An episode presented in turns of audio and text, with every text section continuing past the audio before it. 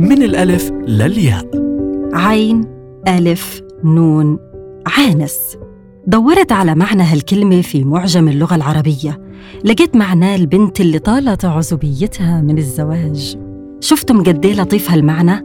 بس عنا المجتمعات العربية سرعان ما بتحول اللطف لمعنى شين.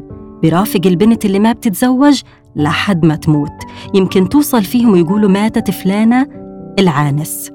هاي البنات اللي بتسمعوها عانس اختارت نفسها وطموحها ونجاحها ووظيفتها وراتبها والأهم إيمانها بالقدر والنصيب. وتركت المثل اللي بيقول أهو ضل راجل ولا ضل حيطة.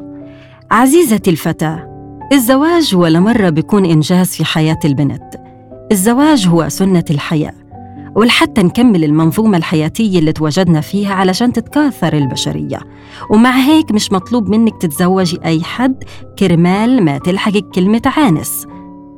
ونصيحتي إلك ما تهربي من كلمة عانس علشان ما تلحقك كلمة مطلقة لأنه المجتمع هيك هيك ما تاركك بحالك.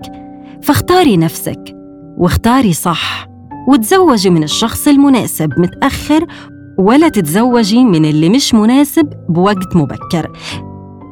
علشان ما تندمي على اختيارك وعلشان ما تحسي إنه ضاعت حياتك بزواج كنت عارفة من البداية إنه فاشل.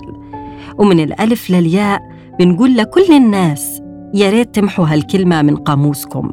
وعادي لو ضلت بمعناها الصحيح في قاموس اللغة العربية بمعناها اللطيف.